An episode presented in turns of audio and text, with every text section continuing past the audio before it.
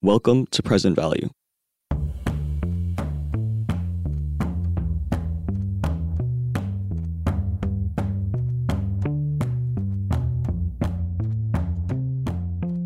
Cheryl Stanley is a lecturer in Cornell School of Hotel Administration.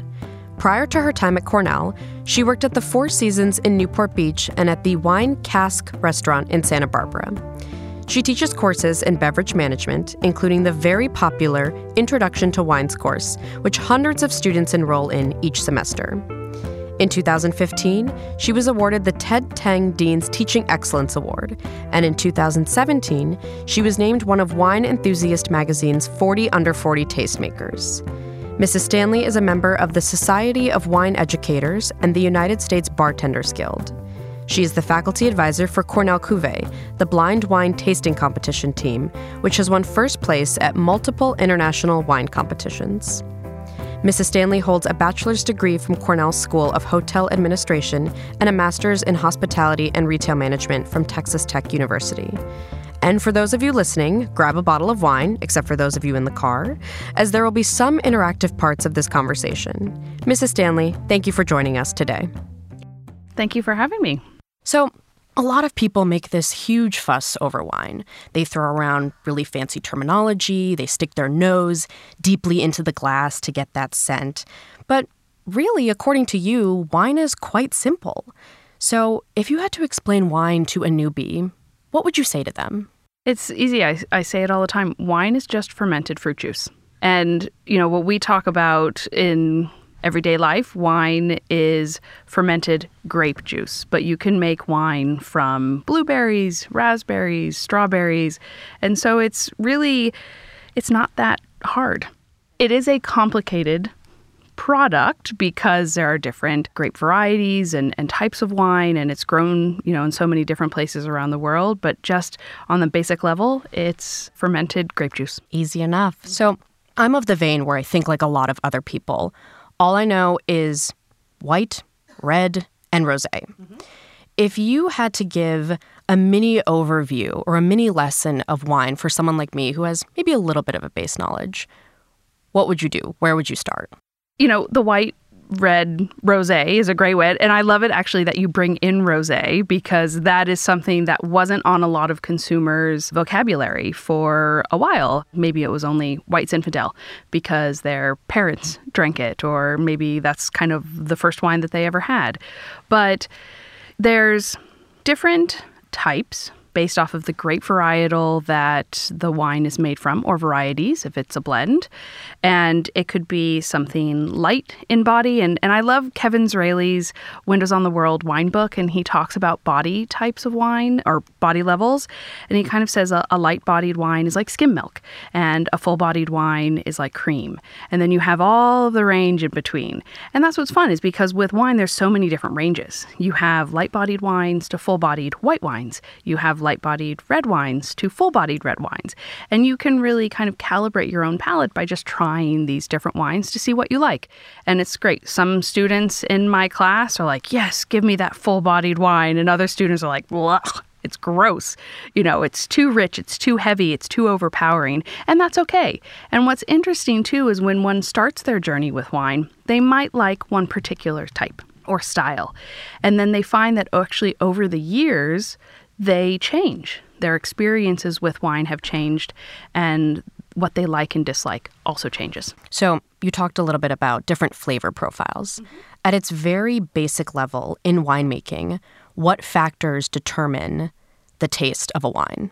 So, the grape varietal itself, as our friends up in the College of Agriculture and Life Sciences, and I love having VNE here being on campus as well. You know, they'll call it the cultivar so the the type of grape and fermentation. It can also be aging techniques or vessels that are used, types of fermentation. So there's kind of your basic fermentation, and then there's something called carbonic maceration, which is very kind of going off into the deep end. I won't really get into it, uh, but it's done in particular regions, and it gives off a certain flavor profile and aromatic profile, like bananas or kiwi, actually in wines that have gone through carbonic maceration. So kind of going from there, the age of the wine as well. If it's young, wow, it's like all of a sudden I'm thinking in my, well, it could also be climactic conditions of where the grapes are grown in. But, you know, if the wine is young, if the wine is old, has it been aging in barrel or for, uh, another type of vessel, or has it been aging in bottle? It's simple yet very complex at the same time. Of course. So, a little vocabulary lesson for those of us who are wine illiterate. Mm-hmm. Uh, the first word I want to define for our listeners tannin.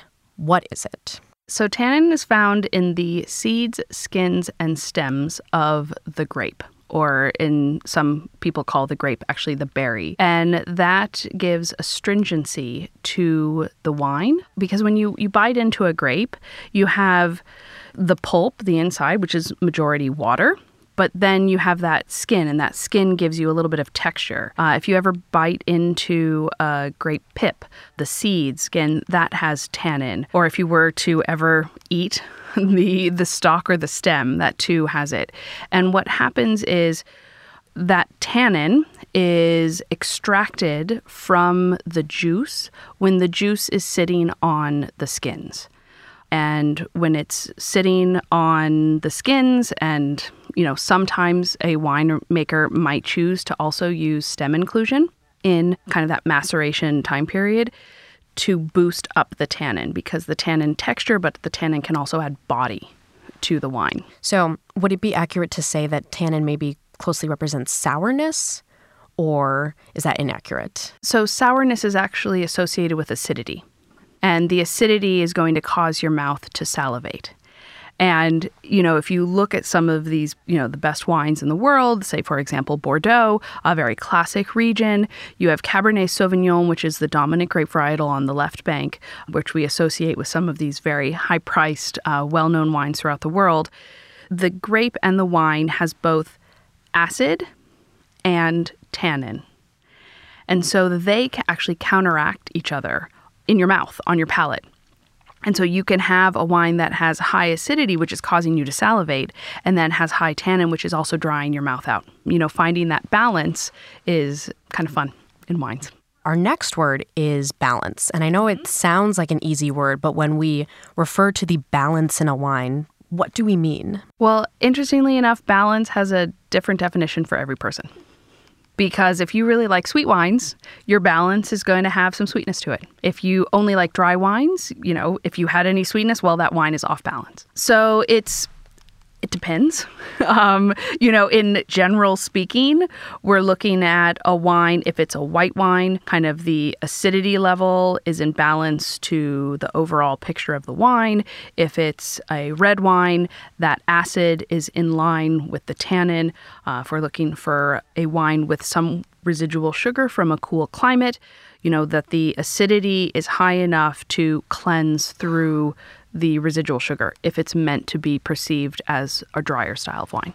And what about length when we're talking about wine? Well, I usually associate the word length with the finish and kind of is it a very short finish or is it a long finish? And is it, as the longer finish, is it more complex? So you're getting the different layers as it's resting or still on your palate. And so some wines kind of go in and just bleh, and they die in your mouth. Whereas there's others, your medium finish and then your your long finish wines. And another couple of terms that get tossed around New World and Old ah, World. Yes. What is the difference between those? So the New World, and actually this I'm having an internal conversation in my mind lately about the definition of New World, Old World. It's really the Old World is Western Europe. Uh, we're looking at France, Germany, Austria, Spain, Italy. They've been making wine commercially, you know, kind of growing grapes, making wine commercially for over 400 years. And then you have the New World. New World is any of the countries that have been making wine commercially for less than 400 years. So, of course, North America, South America, Australia, New Zealand. And I'm reading some interesting history, well, not really reading lately, but have in the past, and then also attending conferences where they've talked about kind of the history of who really created distillation. Was it in the Middle East? Was it in Europe? But there's actually some archaeological digs that have been done in Central America. Well, they've been making wine there. They weren't necessarily producing it commercially or trading it. So it's that's kind of new world versus old world. So, speaking of reading, mm-hmm. when I walk into a wine store, I am confronted by so many bottles, all of these different labels. I have no idea how to read a wine label. Mm-hmm. Now, we have a couple of bottles in front of us. Can you walk us through how do you read a wine label and what are you looking for? Well, first, I always like to kind of look at the producer because you can find the producer. Now, the producer will say some things, well, you know, it doesn't have a lot of meaning. Don't say that to a producer. But, you know, there's, you kind of identify and you say, okay, this wine has been made by this person. Put that aside as just information. Then you want to dial into where the wine is from because where the wine is from, specifically in old world countries, is going to dictate to you what grape varietal or varietals are found in that wine. It could be a single varietal or it could be a blend. And then you also have in the new world or in certain parts of the old world, you would have a grape variety listed. They're going to tell you what's in the wine. Then the place for a New World or a varietal label. It's going to tell you where that wine is from. And then you also have the vintage. The vintage is going to tell you if the wine is young, if the wine is old, if the wine could still be developing. And so that's the year, and this is something very clear it's the year that the grapes were harvested, not the year that the wine was released. And I get that question a lot from my students. So if it says 2016 on the label, that means that the grapes were harvested in 2016. And sometimes we see the words reserve and estate bottled on a label. What do those mean? Uh, depends where in the world you are. So for estate, it means that 100% of the grapes had to be grown by the producer listed on the label. The wine had to be made by them, bottled and aged by them, and then, you know, sold to market. And then for reserve, Reserva in Spain, Reserva in Italy, those mean something. Reserve in France doesn't mean anything. Reserve in the United States doesn't uh, mean anything. So it is a way that you need, as a consumer, you just need to ask, what does reserve mean to you? To the producer? Does it mean a special plot of land? Does it mean barrels that were aging better than others? You know, it's why are they charging more? So, this is really a lot of great baseline information for our listeners. But let's say you don't necessarily have the time to go really learn about wine, but you're in a position where maybe you entertain a lot or you have to go out for business dinners pretty often. What should you do or who should you consult if you're in one of those positions? If you're in a restaurant and they have a good wine list, they care about their wine program, you should definitely ask to speak to either the sommelier, the manager, or someone in the restaurant who puts together the wine program. Because hopefully, if they care about the program, they're going to know the types of wines and they'll be able to make recommendations that can enhance your experience. If you do a lot of entertaining at home, find that local retail store that actually knows what they're talking about and talk to them. Don't be afraid to ask questions. You know, as someone who used to work retail, I would love it when someone would come in and say, I'm having a dinner party. What would you recommend? And then it gives me an opportunity, or at least it gave me an opportunity to find out, hey, you know what? What is this person like? And the question that I would always ask them is, what do you enjoy drinking? And then from there, if you said, wow, I love California Chardonnay, I'd be like, perfect. Okay, I can tell a style of wine that you like. So I might not recommend a California Chardonnay. I might recommend a white Burgundy. So it's also Chardonnay, it's just from a different country. And there you can calibrate the best recommendation. Now, for our listeners who are maybe a little more ambitious and actually want to start building a wine collection, mm-hmm. How do you advise them to get started on that project? That is a little bit more challenging because there's a lot more factors that go into developing a cellar because you have to think about vintages, you have to think about grape varieties. You also have to think about how long do you want those wines to age because some people love the romance of the cellar, but they actually don't like wines that have any age to them. So is that really going to be beneficial to develop a cellar to hold up money in wine and if they're not going to actually enjoy it.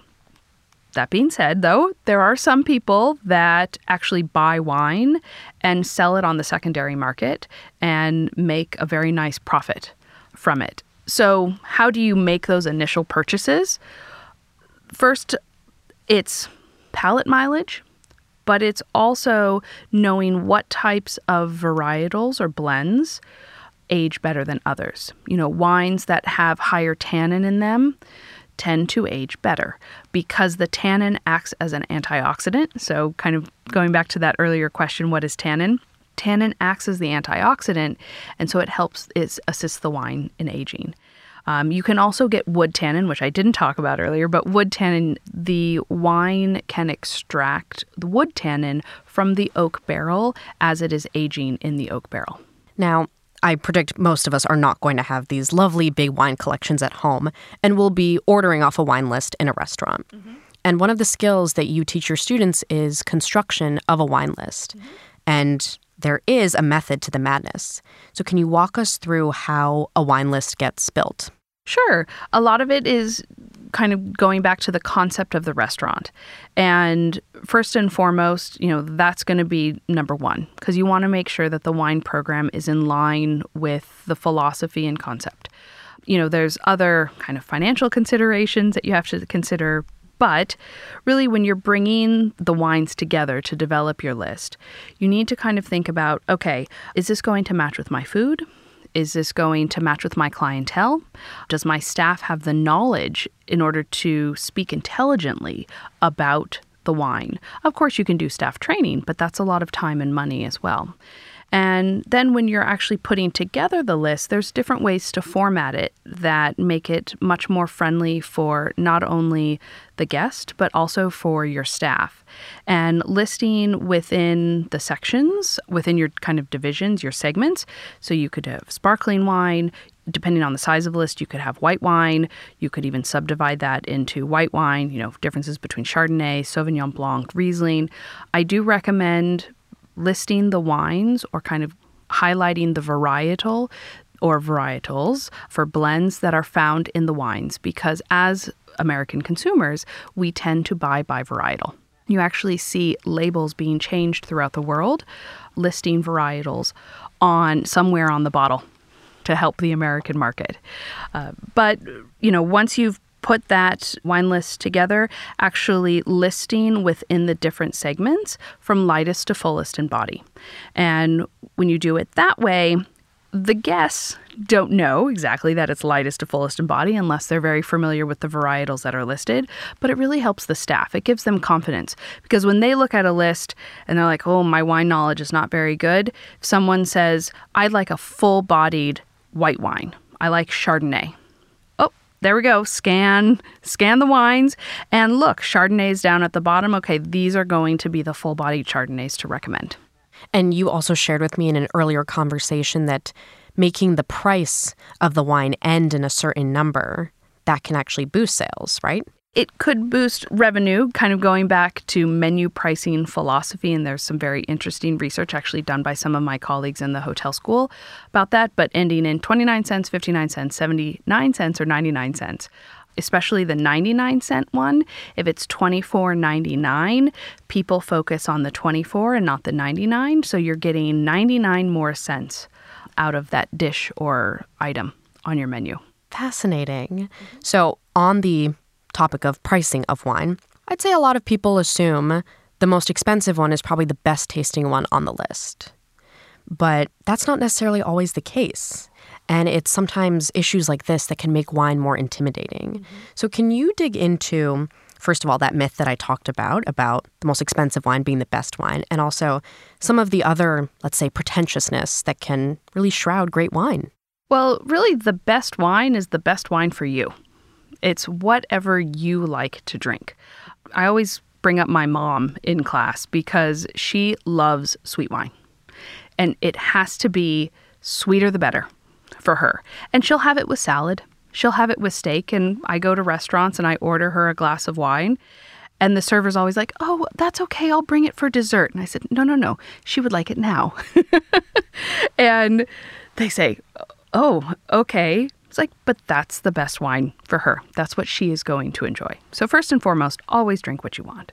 In terms of pricing, yes, there is a perception that the most expensive wine is the best. And that's not always the case because one, there's brand recognition, you know, built into pricing.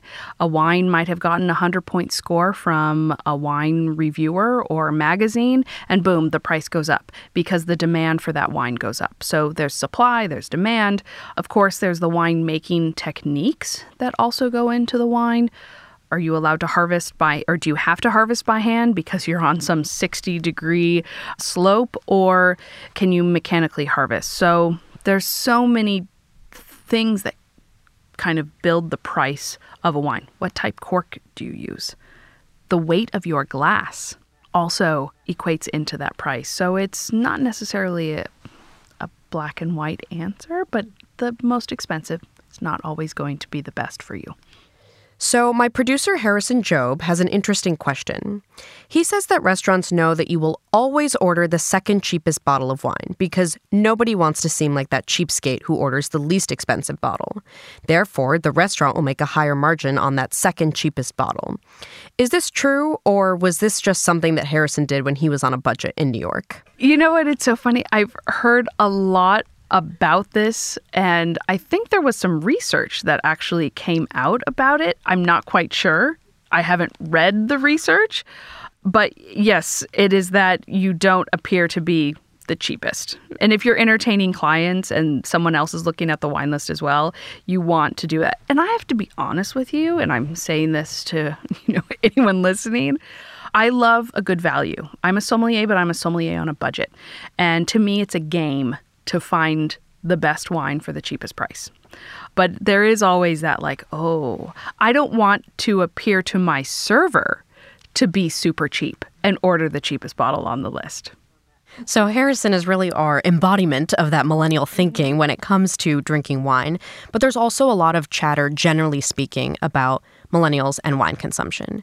Can you break down the overarching trends pairing millennials to wine drinking? They are willing to experiment they are willing to experiment with wines. And I was having a great conversation yesterday with Doug Frost, a master sommelier as well as a master of wine. He was on campus. And it was so we were tasting an, a natural wine in the advanced Spanish seminar last night, and someone that he knows through his daughter said, Oh, you don't understand these wines. To a master sommelier, master of wine what? he knows everything. I mean, he's amazing, and he's he's he's a walking encyclopedia. And it was just interesting to think. And he actually posed the question to the students who were primarily 21 to I think the oldest student in there was 30, and he asked that question about natural wines, and he said, "Do any of you drink them?" If you were to ask that to anyone my generation or older, natural wines, they'd be like, no, we don't drink those. They're dirty. They're not necessarily dirty, but there is that perception, and there are some wines that have a little bit of funk to them. Adds, some people say, adds character. But it's, you know, they're willing to spend more money. They're willing to experiment. They are not brand loyal. They are not my grandmother who drank Louis Jadot Pouilly-Fuissé every day until she was 90. I mean, that was her brand. She did not stray from that brand unless the restaurant didn't have Louis Jadot Pouilly-Fuissé. And so that's actually a challenge for the wine companies to, because they're not brand loyal, how are the wine companies getting the wine into the hands of these younger generation that, who are starting their journey with wine? Where do they do that? They do that a lot in restaurants and they do a lot of outside tastings. They hire educators, and that's a great way because millennials want to learn and they want to have an experience. And that too is creating experiences out of the wine.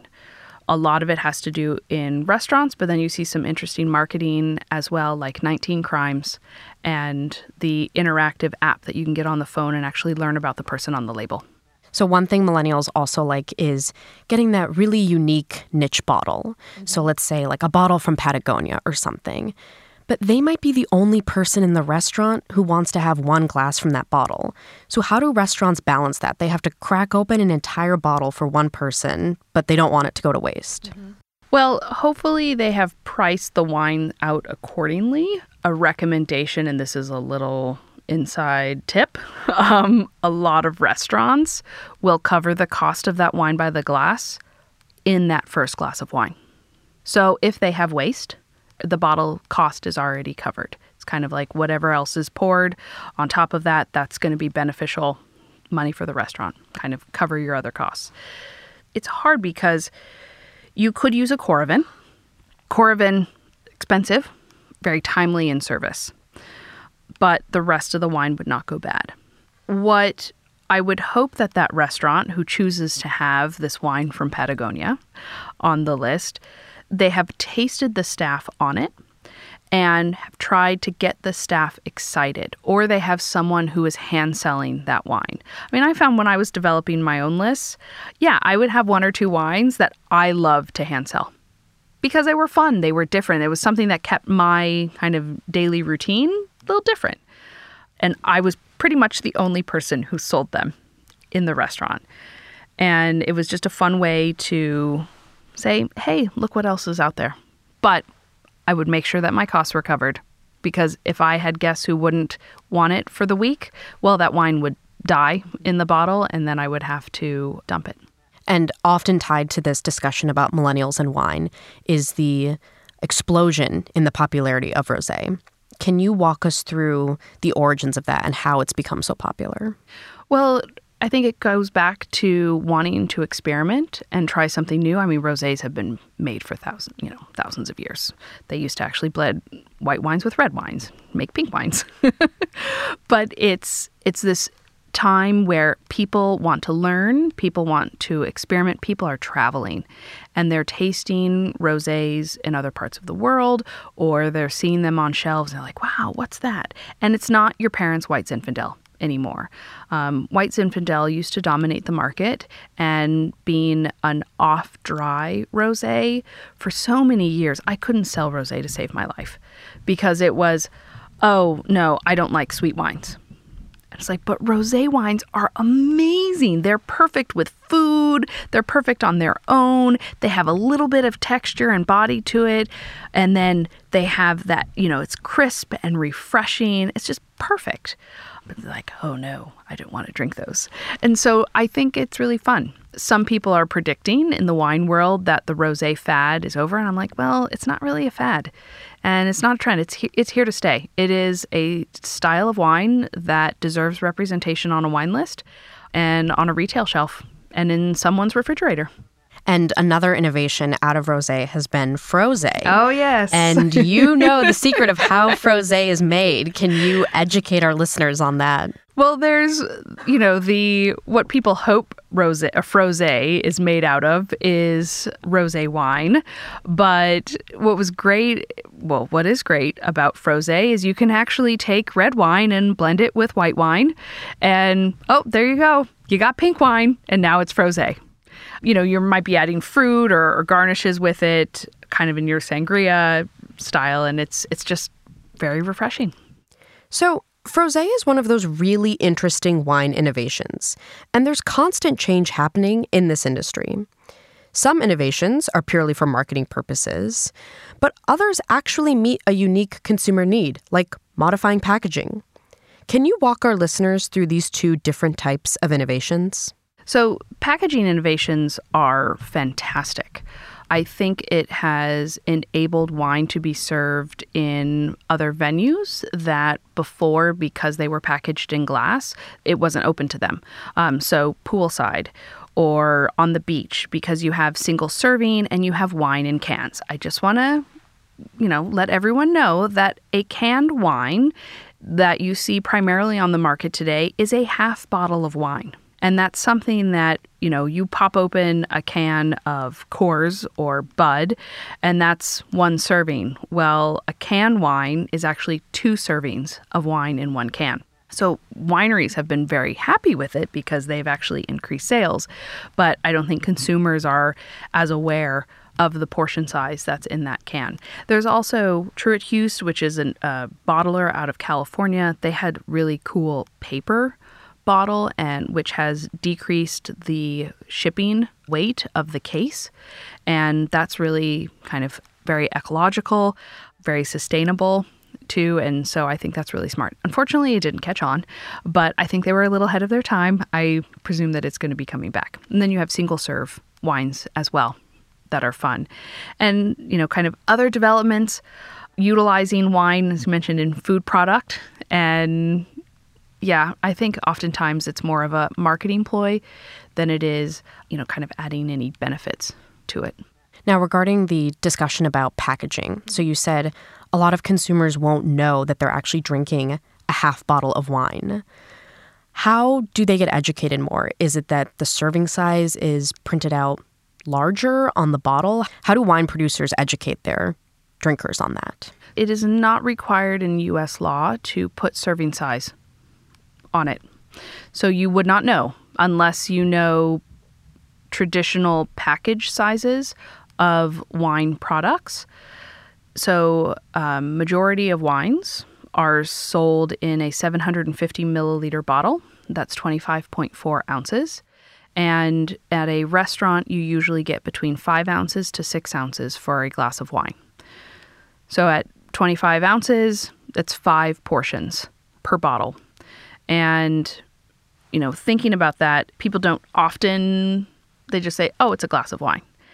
And as some restaurateurs are changing their glassware and getting larger glasses to make the glasses seem a little bit more elegant or have a different weight in your hand, portion sizes are slowly creeping up. So you see eight ounces or even nine ounces for a glass of wine, um, which means that there's potential for being over the legal limit if you had to drive home. So there's always that that liability factor, and I think restaurateurs need to think more about that as DUI and and other kind of the laws are, are constantly being reviewed for the safety of your guests and the general public. Also, with portion sizes, you have to think about the alcohol in it. So it's not just quantity, but it's what is the alcohol level? A California Zinfandel can easily be 15.5 or 16% alcohol what's listed on the label, but then it could actually be 1% alcohol more. Because of that, wow, you're approaching fortified wine, you know, port levels here, where the average portion size is 2.5 to 3 ounces, and you might be getting 8 ounces at the restaurant. All right, so, so we we might have a lot of people sloshed on the beach with their canned mm-hmm. wines this summer. Another thing though that I've seen increasingly as I go into wine stores is the growth in screw top wines. And I remember in college, drinking a screw top was seen as cheap or it was seen as budget, but that doesn't seem to be the case anymore. So, what's driving this maybe slow but increasingly growing shift from cork to screw top? Well, screw top, i.e., Stelvin enclosure, fancy name for it, uh, it provides an anaerobic environment for the wine.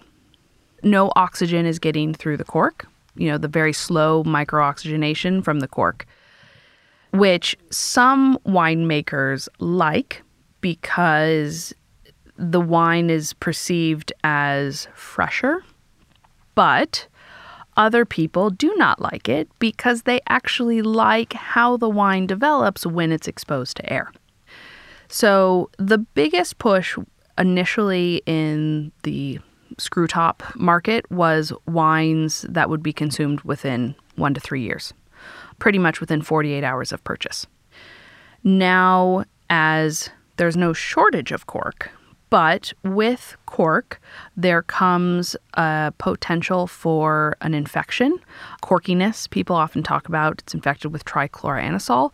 And that TCA infection is going to make the wine have wet dog, wet cardboard, kind of the bloomed rind on brie cheese, aromatics, and it will mute the wine as well. So you could be slightly corked and it just mutes everything, or it could be have more cork taint to it, and that's when you're going to get more of those aromas. And everyone is different in terms of sensitivity about about corked wines.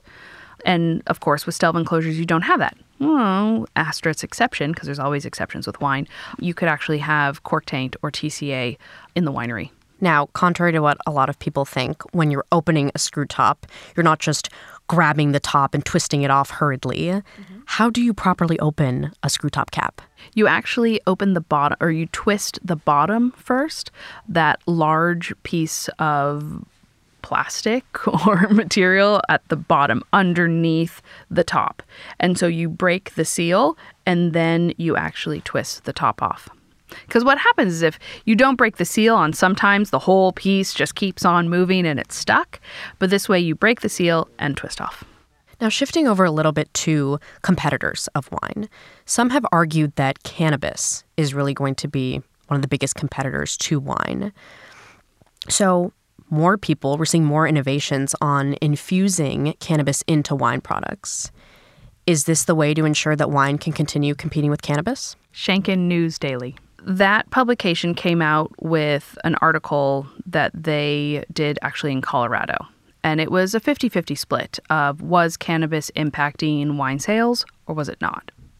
You know, 50% of the people that they, the retailers that they polled said yes, 50% said no. So it's still out there whether or not what impact wine is going to have, or cannabis is going to have on wines. Now, in terms of infusions, yes, people are talking about it. I personally have not had one yet. So I think we might have to look to Canada first or in states like California that, you know, produces 85% of the wine in, in the United States to see how that impacts. And of course, beer is a competitor to wine, and we're seeing a lot of M&A activity within the beer world. Can you give us an overview of the M&A landscape for beer? So my colleague Doug Miller can speak much more in detail about M&A in beer. But yes, there it's interesting because as these larger companies are losing market share in the United States and as the talk and the interest in craft beer is increasing, you're seeing the large conglomerates like AB InBev purchasing these craft brewers or Constellation, actually here in New York, purchasing craft brewers and then, you know, kind of in enveloping them into their brands. And so you think, oh, I'm not drinking Budweiser. I'm drinking Goose Island. Well, actually, Goose Island is owned by Budweiser. So a lot of it is perception of the different brands. There has also been a lot of M&A in the wine world. And with these mergers and acquisitions, uh, it's going to be interesting to see how some brand iconic brands that have been around for a long time kind of where they get positioned in the market going forward. And do hard seltzers at all pose a competitive threat to beer or wine? I think hard seltzers pose a threat to beer. I don't see it as much in wine that's not to say, though, that because hard seltzers and their popularity is rather new in the market, what they can do. I mean, it's kind of like Zima.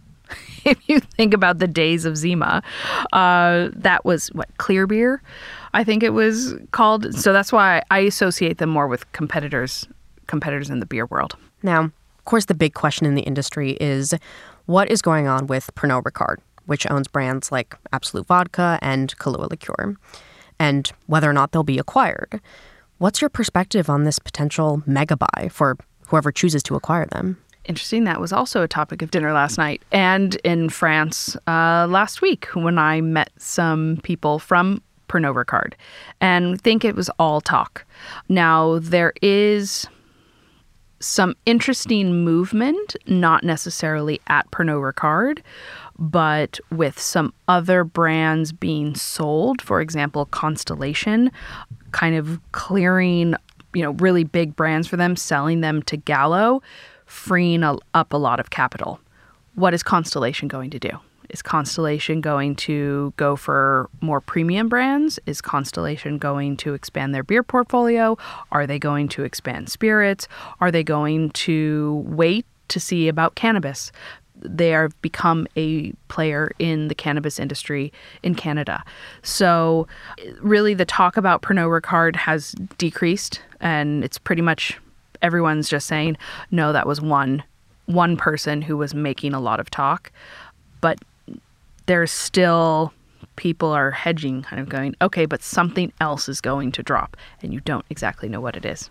So, other big news to impact the industry has been the California wildfires. Do we know yet what has been the impact of this latest round on winemaking in California? Not 100%. What was good for the fires was that a lot of the grapes had come in already. So the wine was in barrel or in tank. Also, the vines, speaking with some grape growers in California, the vines acted as a fire break with that. So those that was good news. Uh, the smoke taint in the wines, that's something that's going to be very interesting. And actually, Australia has been the leader on smoke taint research because they had years of fires before we did.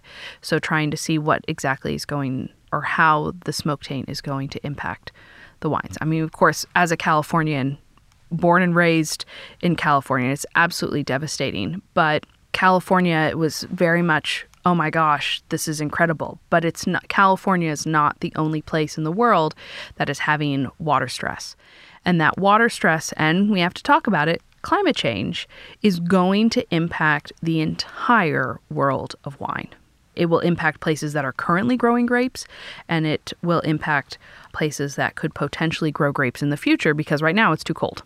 But it could change. So we know that climate change is going to affect this industry. What are winemakers doing right now to combat the effects of that? Climate change? Well, depends on who you talk to. um, water and looking at innovative ways to irrigate. You can't just turn on the sprinkler anymore. And now they have sensors in the soil. And once the water gets to a certain temp, or once the soil, excuse me, needs a certain level of moisture, or it's gone below the, the minimum level of moisture, it will actually turn on a drip to get into the vine. So there, it's they're very, very careful with their water usage. When I was in Champagne about a week and a half ago, they were actually speaking about frost and that's it's you know what can they do about frost? Well they could you know put fans in the vineyards. They could use smudge pots. But then of course if you're burning something if you're burning grape cuttings to warm the vineyard well then you know you have smog and everything in the atmosphere as well. So they're really trying to be creative with what varietals go where, their irrigation, reusing as much as possible, you know, recycling water that they can in the vineyards or in the winery. And one thing I've been reading more and more is that Oregon is becoming very popular in regards to winemaking. Why is that? Oregon has a great climate. You know, and everyone just says, oh, Oregon is the Willamette Valley. Oregon is so much more than than the Willamette Valley. Of course, you have Pinot Noir and Chardonnay and Pinot Gris being grown in the Willamette Valley. That Willamette Valley makes over, you know, about what, 70% of all of the wine of Oregon. But they have a lot of very different climatic areas in the state. You have eastern Oregon, where, you know, Snake River Valley, which is growing some fun Riesling, kind of shared with Idaho. You have these Rhone varietals up near Walla Walla, because of course they share that AVA with Washington. And then down in southwestern Oregon, this is cool. They're growing Spanish varietals. And you think about Spanish varietals, well, we got Italian varietals in California, we have varietals that we associate with France and California. No one in the US has really embraced Spanish varietals. I mean, I shouldn't say that because, yes, of course, they're grown in other parts. But really, you're getting Albarino and you're getting Tempranillo. And it's like, wow, these are really good.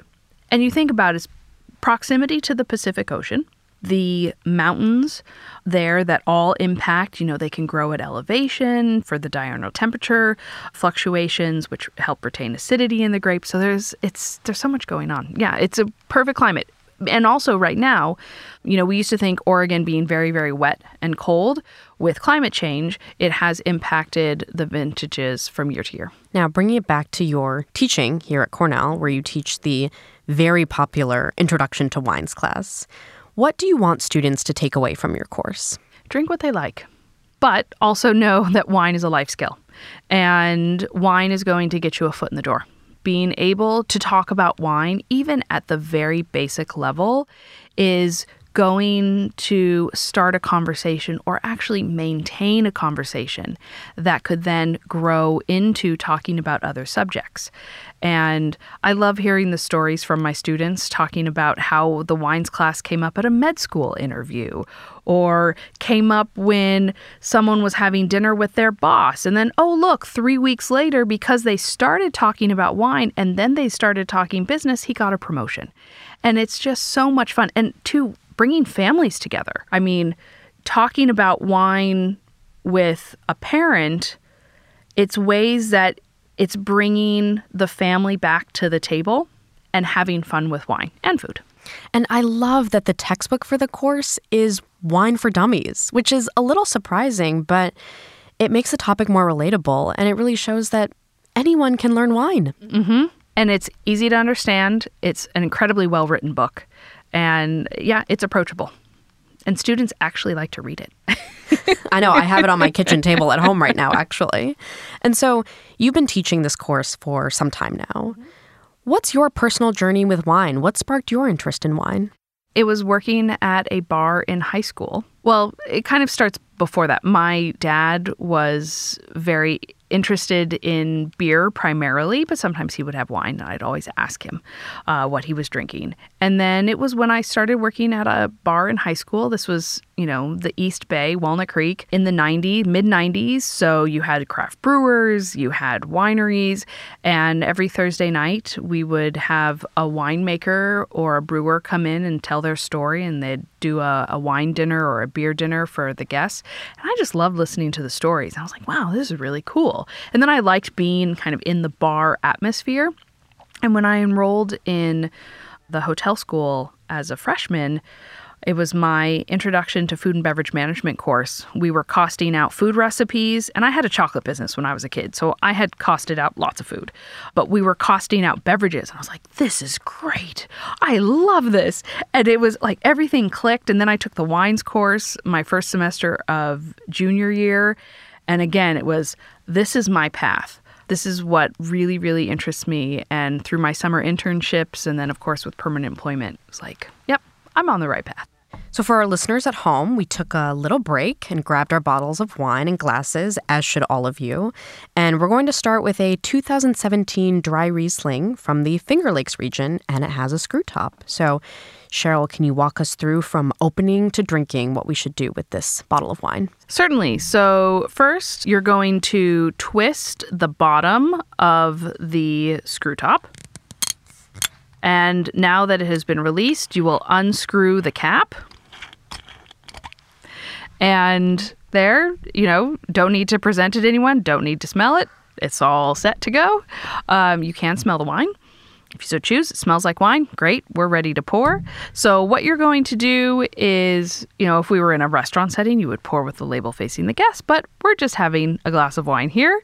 So, I'm going to pour it for you, and you'll pour you know, approximately four ounces of wine. I always like to start with my first pour, um, especially if I'm ha- sharing a glass of wine with someone that I don't know, to be on the lighter side because I don't know how fast you're going to drink. And I don't want you to feel pressured that you need to drink more if you don't want to, um, because you can always refill but you can't take it away. so this way it's, you know, we just have nice and these are lovely glasses that we're we're drinking from.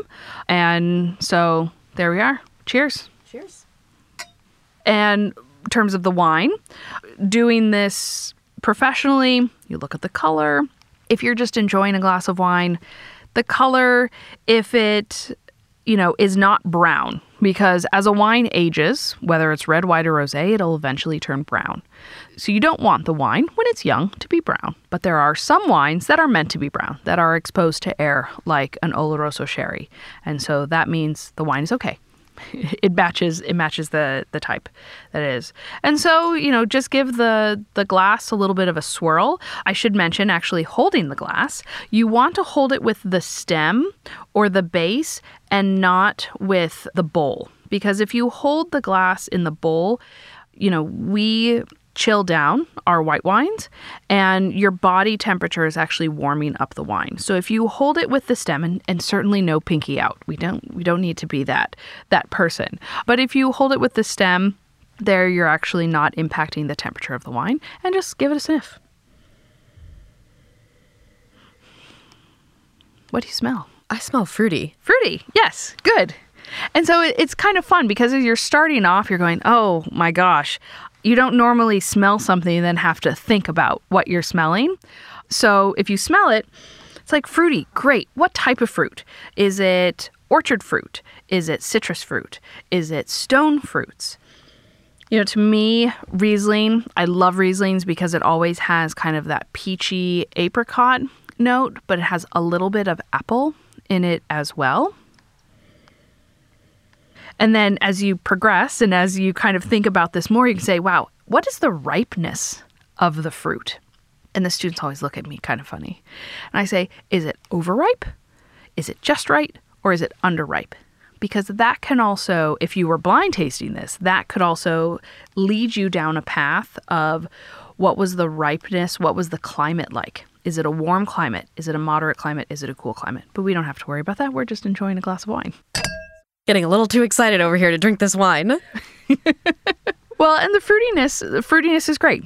You know, this wine definitely has some aromatic intensity with with the fruitiness. We can go ahead and taste it.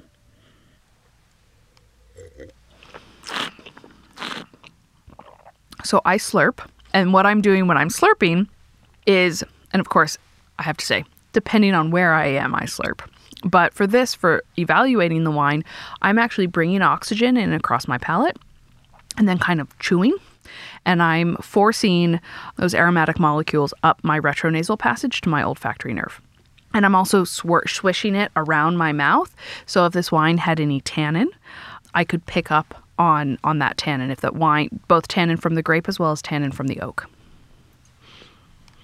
But some people don't like to slurp, and that's totally okay.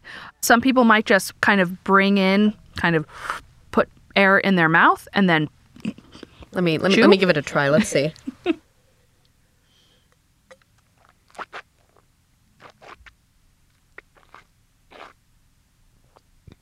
Very odd way to drink wine. Not something I would do in a restaurant or with clients. exactly. You know, and that's and then that's what's funny because you kind of have to figure out where if if you're if you're with clients though that are super geeky and really want to get into wine, if you do do a slurp, they might be like, "Oh, yes." She knows what she's doing. but really, again, it's, it's just enjoyment. You know, my brother is not into wine, but he's a tax attorney in San Francisco. And, you know, especially being a partner at a law firm, there's pressure for him to entertain his clients. And so he will constantly call me or text me and say, "Oh, I'm go I'm giving a gift," or "Oh, I'm going to a restaurant." And one time, he even called me from the men's room and said, you know, "Oh, I am at, you know, I can't remember the name of the restaurant. Can you please help me select a bottle of wine?" And so I looked I quickly looked up the wine list on the internet and said, "Okay, here's the wine that you should you should pick for dinner." Well, if I had to think about taxes all day, I would be drinking probably a bottle of wine every single day. And now we're going to shift over to a 2016 Chianti Classico with a cork finish. So, so Cheryl, take us through. Sure. So, with cork finish, this is kind of the pomp and circumstance with opening a bottle of wine. And that too adds to the complexity and kind of this oh, I don't know how to open up this bottle. So, I don't necessarily, you know, I don't want to go there. Whereas a beer, easy. You use the crown cap. So, with a cork finish, it's very important for you to open up the bottle underneath, or kind of cutting the foil, I should say, underneath the lip and not up at the top. And it's hard because when you buy one of the corkscrews, say at Williams Sonoma or Sur La Table, they'll come with the foil cutter, and the foil cutter will just cut the top. Well, historically speaking, the foil actually contained lead, and that's why you would always cut the bottom because you wouldn't want the wine to come in contact with with the metal. But now it's different, so we don't necessarily have to think about that. But yes, we do kind of I always recommend also for a service perspective is to cut underneath the lip. And the reason why is because it can help prevent drips. Because if you don't cut your foil really well up at the top, you could actually drip the wine. I mean, you can drip the wine also, but it's less likely. So here you cut the foil off and then you use a corkscrew of some sort. Some people use the rabbit, just latch on and pull up. Uh, some people use the angel wings. I don't recommend the angel wings. Sometimes it can kind of get out of hand. I recommend the double hinged corkscrew. Pull tab is one of those brands. And this way, if you don't get the proper angle, you have a little bit more flexibility than a single hinge because with the single hinge if your angle is not correct, you could actually break the cork as you're you're pulling it up. And then there's also the twist corkscrew, which is similar to the rabbit, but you just attach on to the top and twist the corkscrew down and then it catches the cork itself and then you just keep twisting and it comes right back up. For older bottles, especially corks that might be compromised in some way, I found that over the years it applied even pressure on the cork. And so it actually was better, and I was able to get the cork out in one piece and not having it break. Ah, perfect. So we're going to pour. Now, it is important if you're in a restaurant setting, actually, to, you know, hopefully the server is, is doing proper service, but allowing the host or the guest of honor to taste the wine, kind of out of respect of the guest, even though you might have selected the bottle, allowing the guest. So you're my guest of honor. I would ask the server to please taste you on the wine. You would approve it and then the server would taste the rest of the table and pour me last. Because if I'm the host and I'm the one who's determining how many bottles are being consumed, if you have to short pour someone, you short pour the host because then the host will say, oh, okay, bring me another bottle, or oh, we're actually going to wait a moment and order something else. So they're kind of, the host is directing the table. So you know, looking at the color, of course, our, our beautiful Riesling from Dr. Konstantin Frank was that pale straw in color with a slight green hue. Again, things that if you're just having a glass of wine on a daily basis, you don't really need to think about. But with this Chianti Classico, the Chianti Classico, we're seeing red. So immediately it's okay, great, it's a red wine. You can look at the intensity in color. You can still read through the wine, but it has that nice kind of ruby red color to it. It no nothing brown, looks nice and young. And what's fun is when you smell this wine, very different aromatics than than the Riesling. That Riesling we got the peaches, the apricots, I mentioned the apple, a little bit of lemon, a little bit of kind of stone in the Riesling, but here we're getting some nice red fruits. I don't know, would you agree? This can get through my stuffy nose. Yes. yes, I do I do smell some some red fruits. Mm-hmm. And that's fun because sometimes you might just pick a color.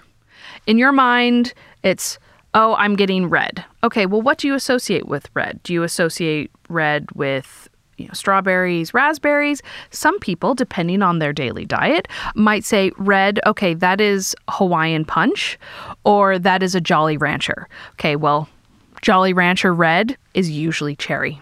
So it kind of depends. You might you might get a color, you might get an image that pops into your mind when you smell it, and then you can start to dissect that wine. But that's really if you're kind of looking at it a little bit deeper.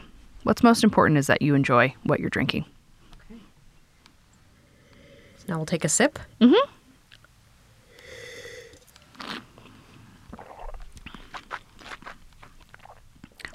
So you notice, even with your stuffy nose, you're still getting some texture on the palate. Mm-hmm. You're still getting a little bit of a drying sensation. Do you get that? Yes. Little, yes. So a little bit of a drying sensation. That's the tannin, but you're also salivating, kind of in the back, mm-hmm. and so they're competing against each other in your mouth, and that's you know we talked about balance earlier, and so this wine is very very well balanced, and you have the acidity, you have the tannin this wine if, you know, if we were eating tomatoes, a, a tomato sauce, like a bolognese. There's acidity in the tomato sauce. Well, there's acidity in this wine. So they can complement each other. There's tannin in this wine, and there's fat in the meat in the bolognese. So you're actually using the tannin to cleanse the palate, to cleanse through that fat from the meat in the sauce. And that's what's so much fun with food and wine pairing is you can really play with your food and your wine at the same time to really create some really interesting experiences. Well, I think I've been drinking my wine wrong this entire time. Now, I have one last question for you, which I'm sure you've dealt with before. What's the best way to get a red wine stain out of something? Oh, wow. Okay, I'm going to give a plug to two different brands. There is a brand called Wine Away, and there is a brand called Stain RX. In the wines class, we unfortunately have students who will spill wine on other students. And we have purchased individual pack, kind of like the wet ones, individual ones, but it's Stain RX. And if you spill on yourself or your neighbor, the TAs actually will distribute the Stain RXs. This great story. I have this amazing pair of pants.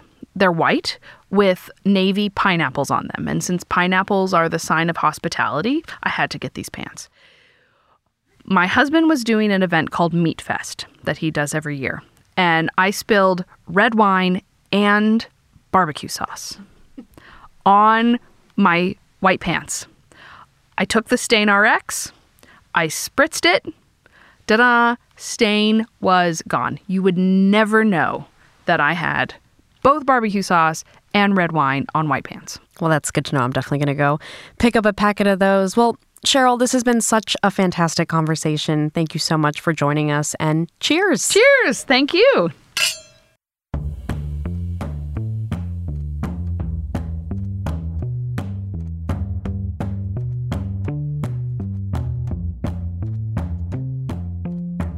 The Present Value Podcast is an independent editorial project created by students at the Samuel Curtis Johnson Graduate School of Management at Cornell University. This episode was produced by the Present Value team Michael Brady, Harrison Job, Bernardo Espinoza, Caroline Wright, Jack Moriarty, James Feld, and Jonathan Tin. I'm your host for this episode, Serena Elavia. Our engineer was Sam Lupowitz, music by Poddington Bear, logo by Kalechi Pamongo. Special thanks to Cornell's Language Resource Center and Resonate Recordings for their technical assistance. Until next time, thanks for listening to Present Value.